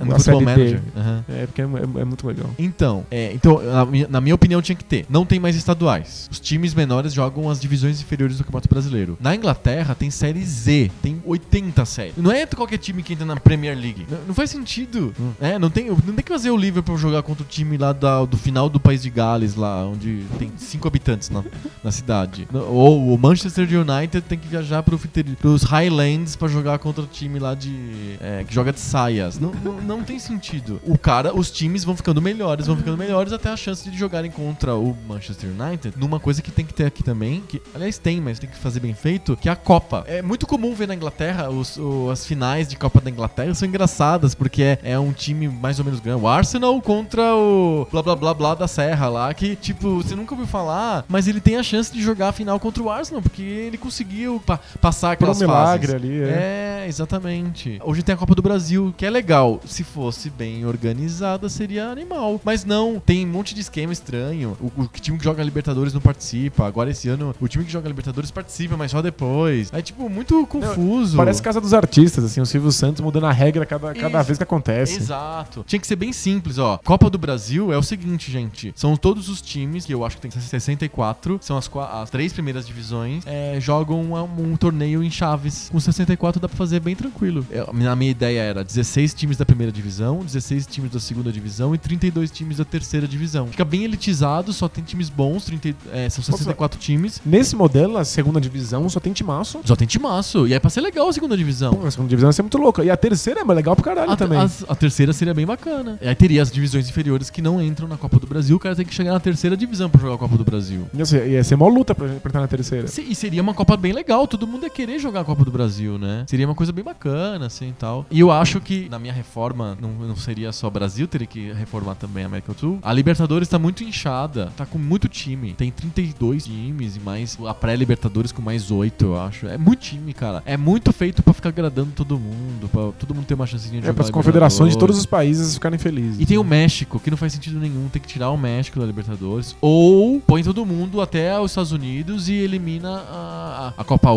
Ouro, é, sabe? Tipo, É, tem que ter um critério, né? que agora não chama mais Copa Ouro, acho que chama Conca Champion. Conca Champions? É, que é a brincadeira de CONCACAF com, Com Champions, Champions League, League. né? Ou o México participa de verdade, ou não participa. Porque hoje, por exemplo, o Tigres, de Monterrey, é o é semifinalista da Libertadores esse ano. Vai jogar contra o Inter, de Porto Alegre. Aham. O outro, a outra semi, o outro, outra, outra chave é a River Plate contra o Guarani do Paraguai. Se o México, se o Tigres ganhar a Libertadores, pra eles vai ser estranho porque não, não é da região deles, eles, eles gostam de ganhar a Conca Champions e não vale vaga pro mundial. É tipo, não, não serve pra nada ganhar um título? É, Só ela ganha o prêmio. ganha dinheiro e, e ganha um troféu, mas é estranho, é, é um convidado assim, é estranho ser convidado, né? Que vidado, é, isso é um campeonato de futebol, não é, É, então, então, então não é festa. né? Eles fazem isso porque o mercado mexicano é grande, tem muita gente assistindo na televisão e eles querem fazer a Libertadores ser importante pra, é, pra lá. E os outros campeonatos da América do Sul? Tipo, Tem, Sul- tem a Suda- a Sul-Americana. Tinha que ser igual à Liga Europa, que é uma, uma segunda divisão do campeonato Da Libertadores. da Libertadores. Então não pode ter, né, como na Sul-Americana de hoje, time que o cara se-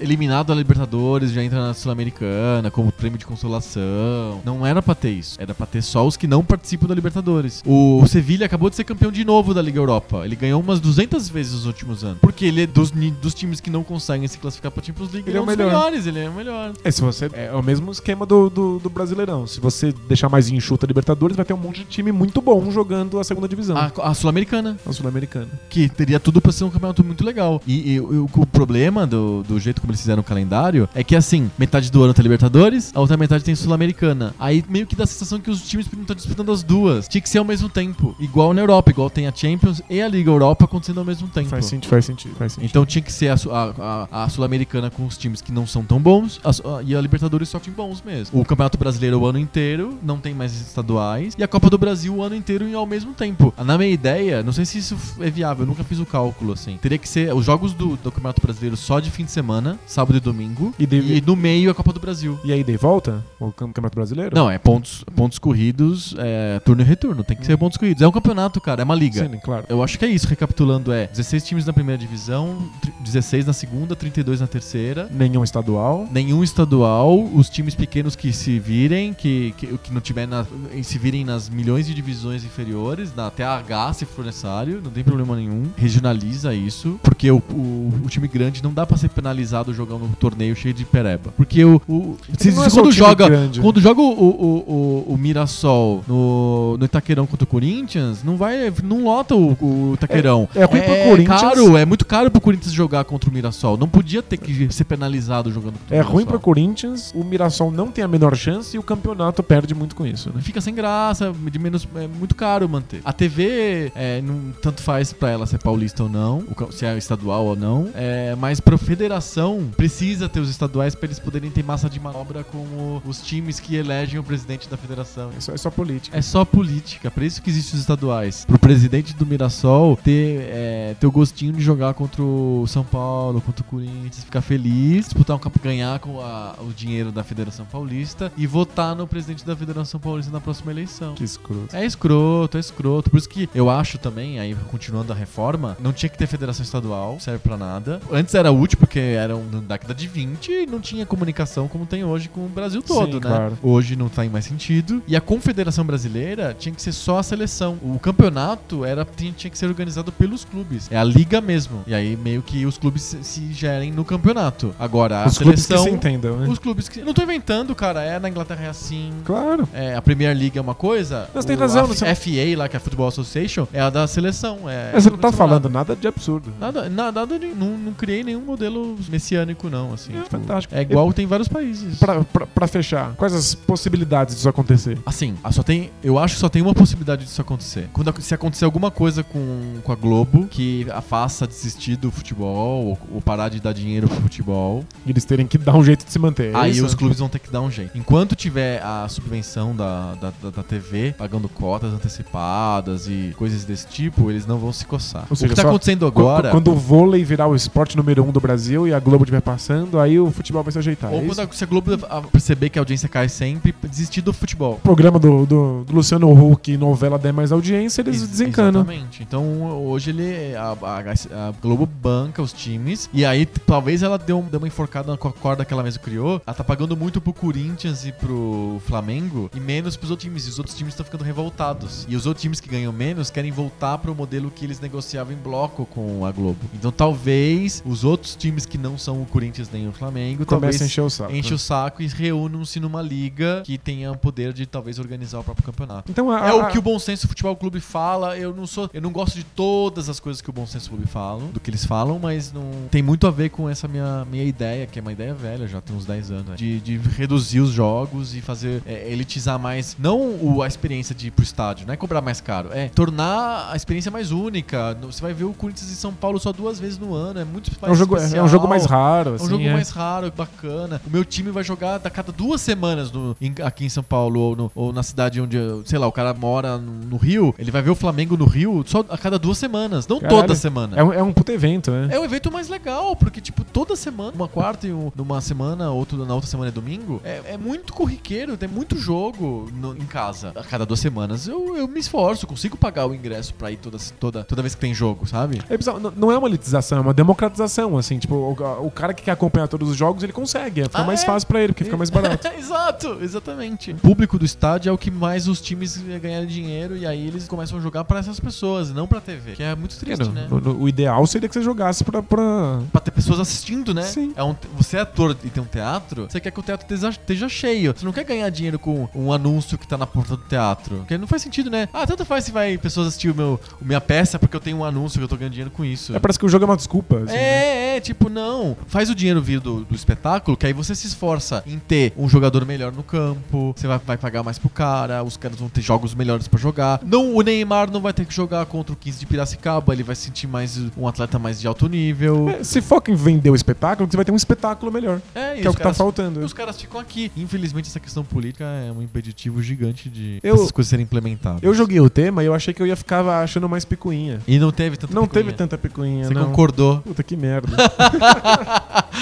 Vou, né? na próxima eu vou ter que falar de aborto. né? Vamos falar de aborto, reforma política, pena de morte. A gente vai virar o Mamilos, não deixa de ser o, o Poco Pixel. Bora ler cartinhas? Cartinhas. Cartinhas. Cartinha.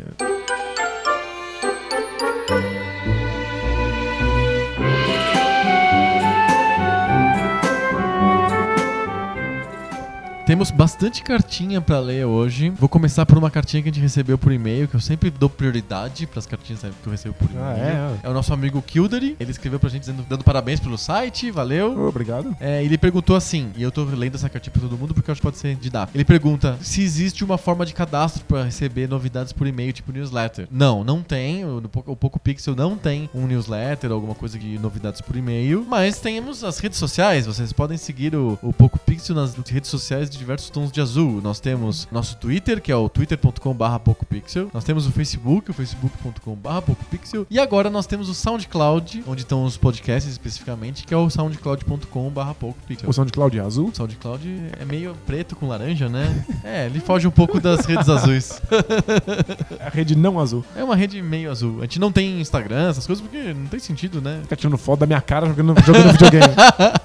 Ou da- enquanto a gente conversa, tirar fotos, nossa, não, não, não tem sentido. Mas sigam a gente no Facebook e no Twitter, que a gente é onde a gente coloca novidades sobre o site. E no SoundCloud tem o podcast. Então, An- Antes do- do- do- dos outros canais. Exatamente, não precisa do e-mail, esses redes sociais que todo mundo usa hoje em dia são, são os melhores meios de entrar em contato com a gente, saber de novidades. É isso aí. Agora vamos para os comentários no, no site. Essa semana teve um monte de comentários legais. Tu lembra do Malcanedo? Sim. Ele escreveu pra gente nos dois primeiros podcasts. Ele voltou agora pra comentar o nosso episódio anterior sobre frustrações. Isso é muito Isso é frustrante. muito frustrante. Mas não é frustrante receber o e-mail do Malcanedo. Ah, não. A cartinha do Malcanedo é bem legal. Ele fala que, pra ele, uma das coisas mais frustrantes é perder o save. Nossa, perdeu o save é desgraça. Nossa. Ele diz que pode ser porque mau funcionamento do memory card, ou porque você fez uma cagada é, e esqueceu de salvar. É realmente muito frustrante perder o save. É, eu já desisti de jogar jogos porque eu perdi o save. Eu também. O que a- o- o- eu, eu lembro de uma anedota odiável.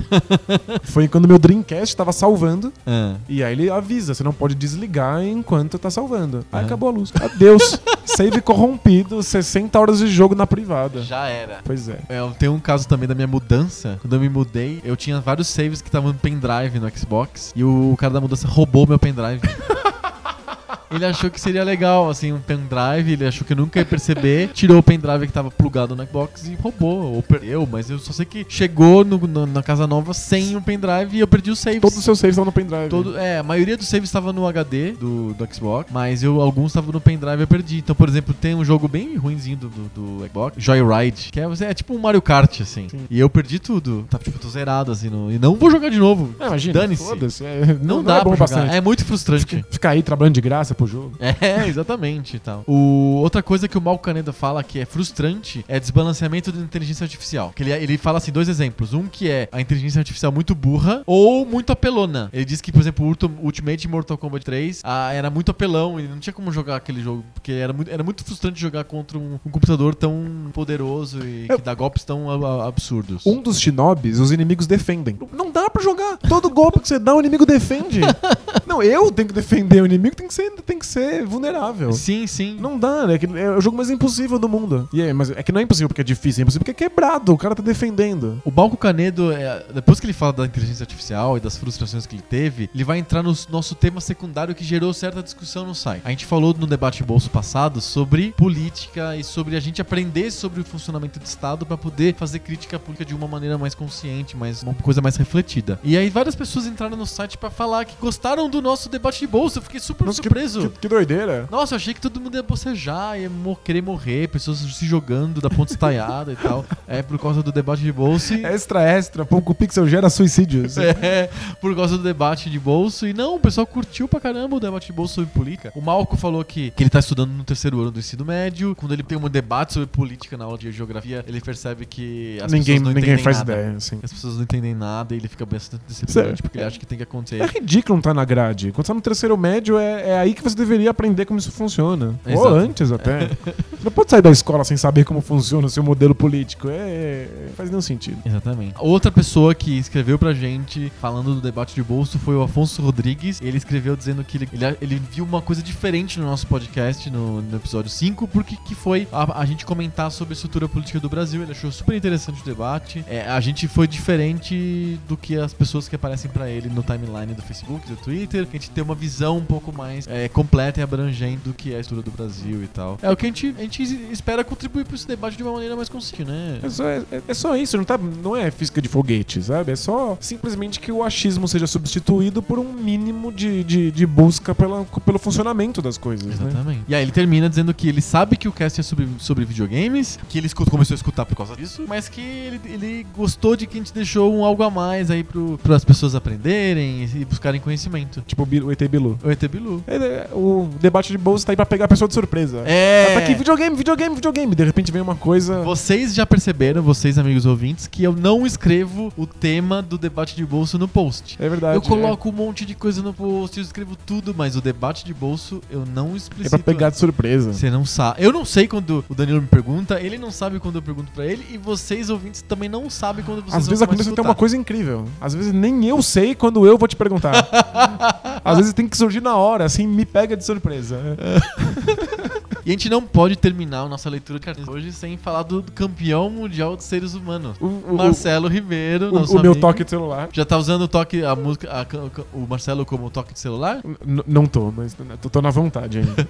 O Marcelo falou que ele mandou a música e pagou mico. Pagou mico, não, foi muito legal. Foi tão legal, não foi pagar mico, Marcelo. Foi bacana pra caramba. Era- é, Ele fez isso porque era a última esperança dele de encontrar o jogo. Então vamos fazer um apelo para as pessoas. Gente, a gente precisa de encontrar o jogo do Marcelo. Que ele, a música tá no episódio 5. Vocês têm que ir lá escutar o episódio 5. No final tem a música. E é um jogo estilo Demon's Crest, com um personagem que muda toda fase e enfrenta vilões maiores do que a vida. É- e é, pra um, é um jogo pro Nintendinho. O Demon's Crest é um jogo pro Super Nintendo. Esse jogo que ele tá procurando é um jogo tipo Demon's Crest, só que é do Nintendo. E ele, ele comentou um pouquinho também, além de falar da frustração dele não descobrir o jogo, ele achou que a gente ia descobrir o jogo com a música. Ele também falou que não tinha mais nada frustrante do que o controle do Dynavision 4 que ele tinha.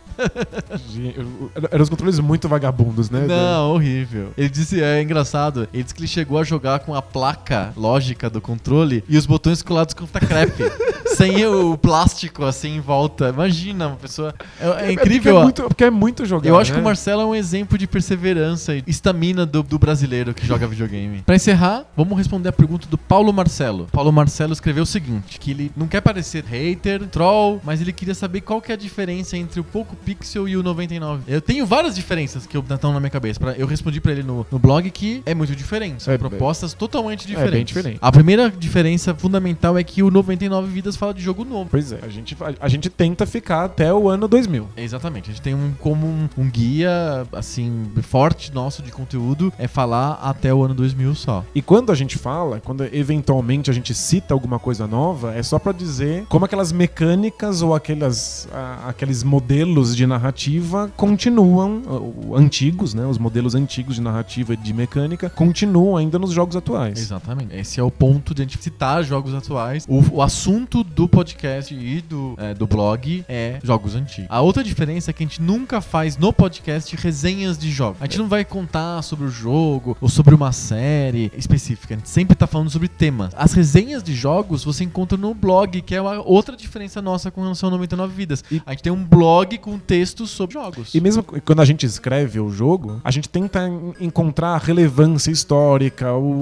o- como é que é a estrutura do jogo. A gente não, s- não, não simplesmente relata como o jogo é, né? É, não, é fica nossa descrevendo intenção. o jogo ou contando a historinha do jogo ou a mitologia que foi criada em torno da história do personagem. Essas A gente coisas não- não- esse acessório se encontra em qualquer lugar. É, essas coisas são interessantes, mas não, não, não é o que nos cabe, né? A gente- A Exato. gente propõe uma, uma- uma visão diferente, uma visão mais estrutural mesmo. E aí a última diferença é que a gente tende ao no Poco Pixel a ter uma visão mais que eu chamo de cabeçuda sobre os videogames. A gente quer conversar sobre história, a gente quer conversar sobre influência cultu na cultura pop, a gente quer conversar sobre música, a gente quer conversar sobre jogabilidade, gameplay, narrativa. A gente tá encontrando reflexões sobre os videogames. A gente não é, a gente não quer conversar só sobre videogame, a gente quer pensar um pouquinho sobre videogames. É com bom humor, a gente dá risada, fala um monte de groselha? Fala, mas é sempre uma coisa que tá pensando um, um contexto maior do que só o jogo, do que só a história do jogo. Resumindo, a gente é cabeçudo, é. A gente é cabeçudo Não tem jeito. e a gente faz um podcast de cabeçudo. É, acho que essa é a principal diferença, Diferença. Entre, a- entre o Poco Pixel e o 99 Vidas. É isso, gente, ó. Faz que nem o Malco Canedo, faz que nem o Paulo Marcelo, é, faz que nem o, o Cleison Leal, faz que nem o, o Araan Magno, faz que nem o Marcelo Ribeiro, faz que nem o Lucas Tatim, Tá faz que parecendo nem o uma- Alfonso Rodrigues. Você tá parecendo uma guila agora. Eu quero agradecer o pessoal da Olivetti,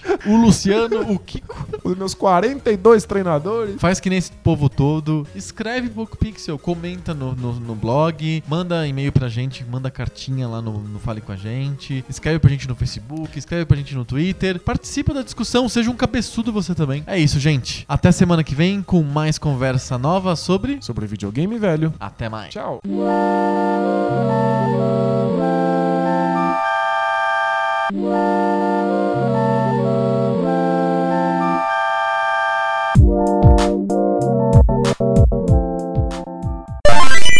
Mas é engraçado pensar o quanto que alguns jogos fizeram tanto sucesso que os criadores se viram obrigados a fazer desenhos. Então, muitas vezes apelavam pra caras tipo Hanna-Barbera, que tem o dedo podre, que consegue fazer todos os desenhos serem muito merda.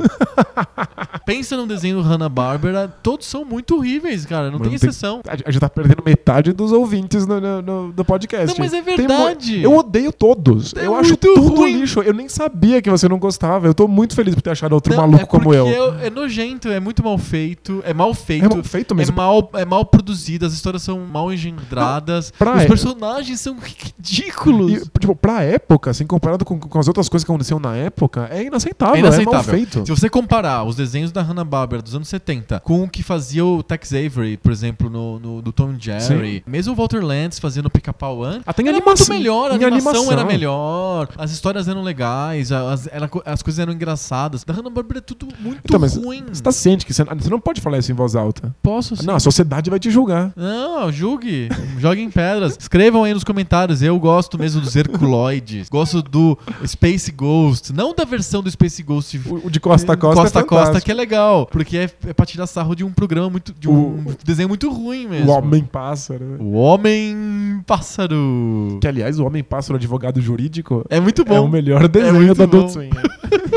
É, muito bom. Lembra que tinha um desenho animado que era o Coisa e o. que eles pegavam do Quarteto Fantástico? Era o The Thing e mais alguém lá? não E sei o, quê? o coisa era humano. Ele, Ele era usa- humano, ele, ele usava um anelzinho, um anelzinho e vagabundo. virava uma vinha, um monte de pedra, ele era apedrejado e virava coisa assim. Porque a Hanna-Barbera não consegue sair dessas estruturas. Tem uma- um livro lá que eles devem dar pra todos os funcionários que fala assim: não po- os personagens não podem não ser humanos, tem que ser adolescentes humanos, porque aí a, a audiência se identifica com aquela porra. Mas deve ser isso, deve ter um manualzinho. Tem um manualzinho, porque todos, por exemplo, Super Amigos, era um desenho da, era com personagens da DC, mas era feito pela Hanna-Barbera Criaram super gêmeos. criaram super gêmeos porque tinha que ter adolescentes pra se identificar com o, o- o telespectador. O telespectador não podia se não se ver representado na, na história. Era, era a história a história do Batman, do Super-Homem, mas tinha que ter um adolescente. O que ia fazer dois adolescentes no meio da, da Liga da Justiça? Enfrentar os inimigos que vão destruir a Terra? Tem que ter dois adolescentes des- e um macaco?